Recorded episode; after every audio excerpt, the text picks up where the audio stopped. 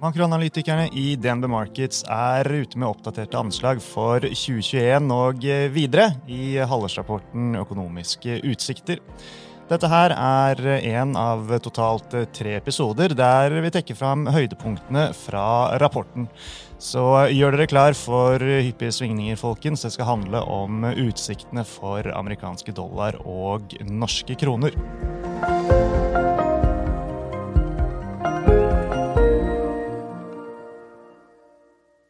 Velkommen til eh, Utbytte, DNB-podkasten der vi forklarer hva som skjer i den globale økonomien og finansmarkedene.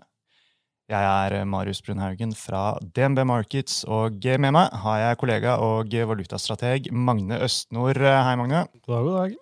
Ja, Vi skal eh, snakke om eh, dollar først, og så den eh, norske kronen. Og kanskje tar vi også en liten link til aksjemarkedet helt til slutt, dersom det blir relevant. Det er jo det vi snakker mest om her i utbytte. Men nå er det valuta også. Dollaren den har svekket seg på bred basis siden sommeren i fjor. Men nå tror dere vi er nær bunnen for denne gang, er det sånn?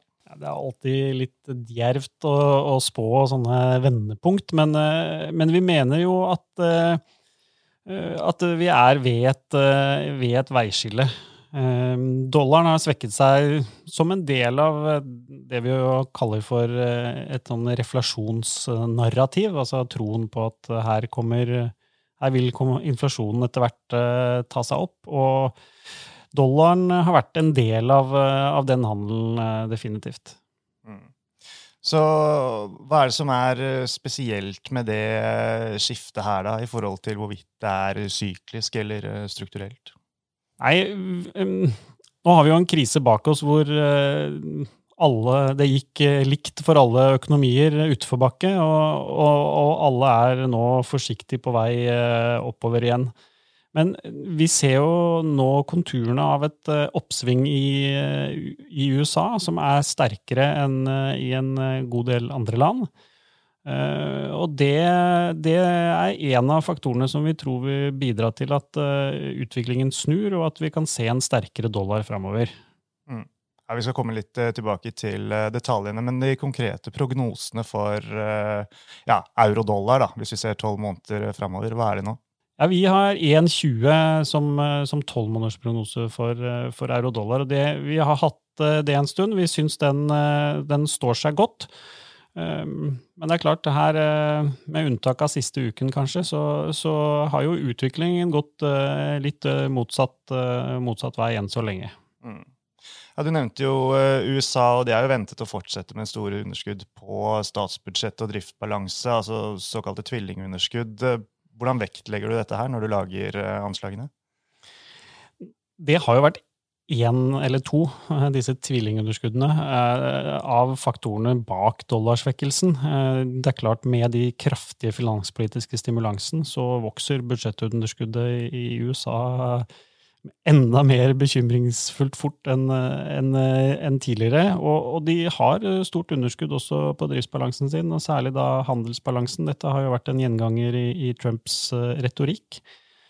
Men hvorvidt det påvirker eh, valutakursen eller ikke, ja, det har jo eh, vi sett. Vi har sett tilfeller av både sterkere og svakere dollar i perioder med, med disse underskuddene. Mm. Vi tror jo heller ikke at det er sånn at det at staten må finansiere dette underskuddet, vil bidra til vesentlig høyere, høyere renter, og, og, og ikke, ikke gjøre, at man er redd for kredittkvaliteten til den amerikanske staten. Så, så, vi tror USA kan leve med disse underskuddene fremover, og uten at det fordrer en enda svakere dollar. Legger til grunn at statsgjelden vil bli håndtert på en eller annen måte? Vi tror det. Og så er det jo noe med at man tegner jo alltid et uh, hovedscenario, det man tror mest på. Uh, og så betyr ikke det at det ikke er andre, uh, andre scenarioer. Og, og, det betyr ikke at vi, vi regner en, en, rett linje fra der vi er i dag og, og fremover. Vi, vi, mener jo også at vi kommer til å se perioder med, med ruglete markeder. Um, vi vet jo at prisingen eh, både i aksjemarkedet og i obligasjonsmarkedet eh, er strukket. Noen vil, noen vil si ekstremt strukket. Og det er klart, man kan leve med det òg, men det gir jo sårbarheter, da. Og de det tror vi vil være en av de tingene som også trekker dollaren eh, sterkere, nemlig det at vi får eh, perioder med, med uro og, og, korreksjoner i finansmarkedene. Det har jo også vært eh, en del snakk om at den amerikanske dollaren kan miste rollen sin som reservevaluta. Er dette noe du har tro på? Nei, det, det, er, det er et, også et dollartema som, som, som, har en tendens til å vende tilbake med litt mellomrom. Jeg tror eh, det har fått fart på seg dels på grunn av eh, denne kraftige veksten vi har sett i pengemengden i USA.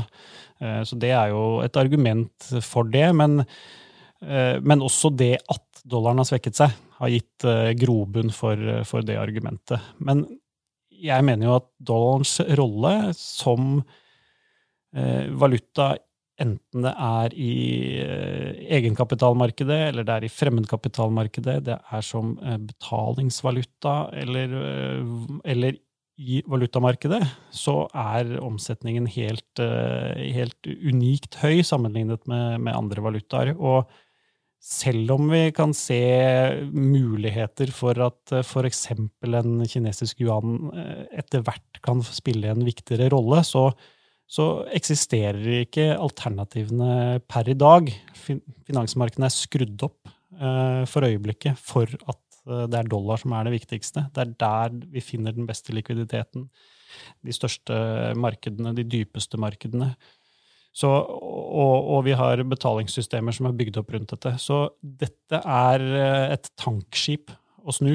Og, og det, det, kan godt være neste generasjon uh, vil oppleve en annen, annen situasjon, men, men, dette skifter jo ikke over natten. altså. Nei, Så selv om uh, eh, f.eks.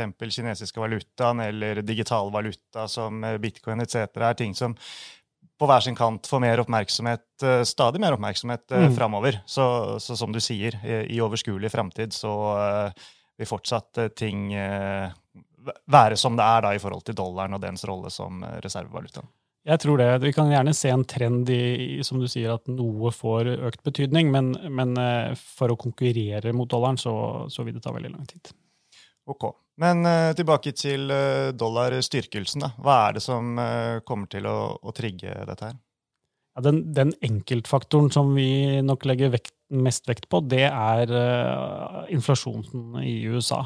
Det er jo sånn nå at uh, bare baseeffekter, som uh, på økonomspråket uh, altså Prisfallet vi så på en del tjenester og varer på vårparten i fjor, det vil være med å løfte prisveksten nå i, år. Og, bare det vil jo løfte, gi et betydelig stimulans, eller løft opp i inflasjonen. I tillegg så så tror vi jo at det er eh, en del bedrifter som har eh, en del tap de, de vil eh, ønske å ta ut gjennom høyere marginer fremover.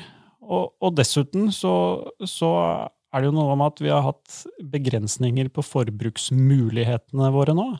Og, og, med ganske solid husholdningssektor, ikke bare i USA for så vidt, men andre land også, og hvor overføringene fra det offentlige også har vært uh, kraftige, ja, så tror vi at eh, det vil uh, være med å løfte, løfte, inflasjonen. Så det er en, en syklisk oppgang i inflasjonen nå det nærmeste halve året, kanskje.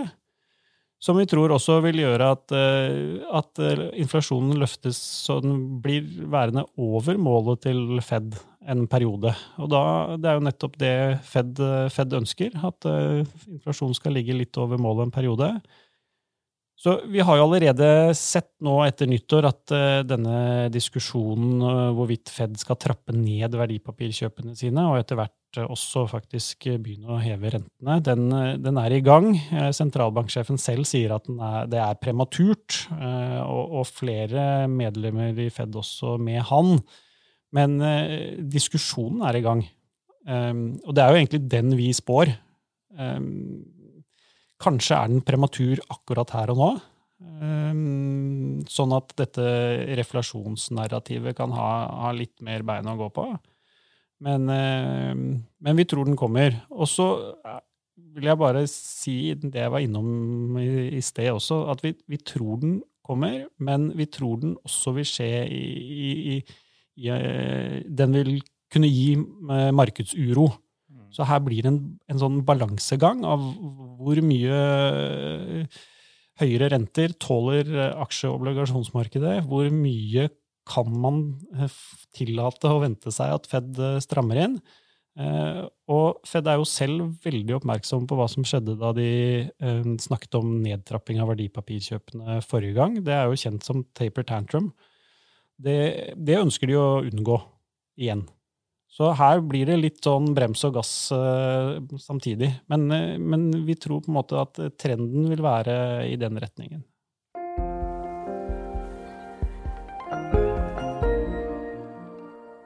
Ok. Eh, norske kronen, da. Vi må jo vie litt eh, tid til den også. Altså, Hva med den oppi alt dette her? Ja, Den har jo fått medvind også annet av denne dollarsvekkelsen og denne, dette sterke risikosentimentet vi har sett, uh, sett siste, siste halvåret. Så gitt at vi tror det er litt mer fart i, i, i reflasjonsnarrativet, Uh, altså at dollaren på kort sikt kanskje kan svekke seg ytterligere litt, så tror vi at det er litt mer kronestyrkelse å hente også. Men, men brorparten ligger bak oss? Definitivt. Det tror jeg. Vi nærmer oss et nivå på kronen nå som er mer i tråd med en normalsituasjon i, i økonomien. Um, norsk økonomi eh, trenger en uh, svak krone. Vi er heldige som har en, uh, en svak krone. Men et par andre faktorer vil nok også spille inn. Da. Vi tror jo eh, Norges Bank kommer til å justere opp disse daglige kronekjøpene sine nå de nærmeste månedene. Til et nivå som eh, gjør at det betyr noe eh, over tid. Men eh, vi har jo også sett av historien da, at disse kronekjøpene er ikke store nok til å forhindre kronesvekkelse når andre ting snur imot kronen. Så disse periodene vi da tenker oss med markedsuro, ja, det er jo også med å trekke krona svakere i de periodene. Mm. Men utsikter til rentehevinger fra Norges Bank, kan ikke det trekke kronen sterkere? Jo, absolutt. Uh, og Norges Bank blir jo lagt merke til som den sentralbanken som på en måte midt i krisen her allerede gikk ut og signaliserte at rentene skal opp. Det, det er det jo ingen av de andre som har tenkt på, på rundt sommeren i fjor. Men eh, jeg tror jo mye foreløpig er priset inn. Eh, det er jo fortsatt sånn at Norges Bank eh, avveier på den ene siden hensynet til realøkonomien mot nettopp hensynet til den finansielle stabiliteten. Og vi ser jo hvordan boligmarkedet har vært veldig sterkt gjennom denne perioden. Foreløpig så er det realøkonomien som veier tyngst, men i i takt med gjeninnhentingen i, vi spår i, i norsk økonomi, eh, i takt med utrullingen av, eh, av, vaksiner, så er det klart at eh, denne, denne, avveiningen vil kunne bli litt annerledes. Vi spår jo fortsatt at de hever for første gang om et års tid, mars neste år, i tråd med rentebanen fra Norges Bank fra desember. Eh, men blir, blir farten i gjeninnhetingen kraftigere, eller, eller boligmarkedet eh, fortsetter med, med, boligprisvekst rundt 1 i måneden, så er det klart eh, da kan den komme nærmere den rentehevingen. Og det, det bør i dagens miljø, det tror jeg vil være kronepositivt, altså. Mm. Men foreløpig er det priset inn. Spekulantene, sånn vi Så vidt vi kan bedømme, da, er nok eh, allerede posisjonert i, stor grad for en sterkere krone. Så, og det vil jo begrense hvor mye mer eh, de har å, å, legge i potten. Men Hva med oljeprisen oppi det hele, da? Du må vel eh, hensynta den også? Absolutt, og, og, den har jo vært en variabel eh, oppi dette, både i dollarsvekkelsen og i, i, i kronestyrkingen. Eh, litt overraskende det OPEC gjorde tidligere nå på nyåret. Eh, så, så, det er klart, vi, vi, har jo fått et løft eh, i oljeprisen. Men eh, vår oljeanalytiker tror jo det er lite å hente her i det litt kortere bildet. Kanskje ut i annet halvår at vi kan se oljeprisen stige, og kanskje til og med bikke 60 dollar fatet. Det er klart, Den sammenhengen der mellom kronekurs og, og oljepris, den, den, er av og på. Men det har den alltid vært. Eh, over, over, litt tid så, så står, den, eh, står, den, seg. Så litt høyere oljepriser gir sterkere krone. Det bidrar til økt aktivitet på, eh, på sokkelen og, og, høyere inntekter til staten. Og også bedre for, for våre petroleumsrettede næringer. Mm. Så hva er de konkrete prognosene for kronen mot de ja, viktigste valutaene våre? Vi har 10-20, eh, som vi også har hatt en liten stund på tolv måneder for eh, euro norske. Og så har vi 8,50 i dollar norske mm. på tolv måneder. Og, og, og, sånn i sum, altså hva er det som gjør at uh, kronestyrkingen vil, uh, vil, avta?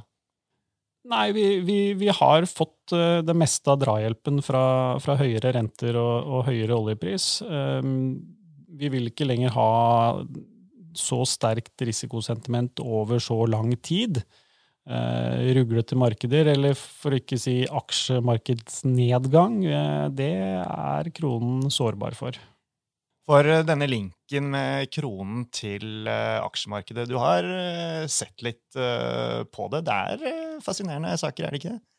Det som jo er Jeg vil vel si at det er ikke kanskje så overraskende at kronen er sårbar for, for fall i aksjemarkedene, men at den er eh, blant de aller mest sårbare valutaene i verden for fall i aksjemarkedet. Det, det, er jeg litt mer overrasket over. Og det er klart, det har jo uh, litt sammenheng med at, vi er, at vi er en råvarebasert uh, økonomi. Så sant, fall i aksjemarkedet det, det, går ofte sammen med litt svakere vekstutsikter, og, og dermed også lavere utsikter for etterspørselen etter råvarer. Og så vet vi jo at oljeprisen også er en finansiell variabel, det er ikke bare en, en råvare. Eh, så oljeprisen faller jo ofte hvis, hvis eh, stemningen i finansmarkedene er dårlig. Da. Og så er det jo den mer sånn tekniske faktoren, og det er at uh, norske husholdninger sparer jo veldig mye i fond. Eh, og disse fondene er i Mange av de har eh, mye av det de har under forvaltning, investert i utlandet.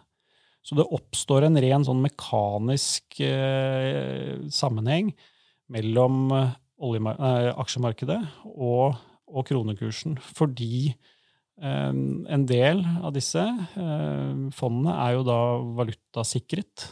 Noen er jo regulatorisk pålagt å valutasikre sine utenlandsinvesteringer. Og da betyr det at hvis eh, verdien på dollarinvesteringene stiger, så må de sikre mer, og det gjør de gjennom å kjøpe kroner. Og motsatt, faller aksjemarkedet, så har de sikret for mye i, i kroner, og da må de selge. Så eh, det ble jo særlig tydelig i mars, selvfølgelig. Og vi, vi, vet jo ut fra hva Norges Bank kommuniserte også, blant annet, at dette var jo en av de faktorene som virkelig var bensin på bålet da kronen svekket seg brutalt over eh, en ukes tid eh, i mars. Mm. Men, men, det du sier, er at denne sammenhengen her, da, den, den, må vi regne med at vil uh, fortsette å, å være, være, der og være synlig? Absolutt. Jeg tror nok uh, vi har sett at en del forvaltere vil, vil ha tilpasset seg litt. Sånn at vi er ikke så sårbare som i mars. Men, men at sammenhengen her fortsatt er til stede, ja, så absolutt. Veldig bra, det, Magne. Da gjenstår det vel egentlig bare å minne om at uh, for de som vil ha enda mer uh, detaljer, så er det bare å fordype seg i den skriftlige rapporten. Den er som alltid tilgjengelig på dnb.no sine nettsider, så bare å gå inn der hvis du vil lese mer. Tusen takk, Magne, for at du var med oss, og tusen takk også til alle dere som hørte på.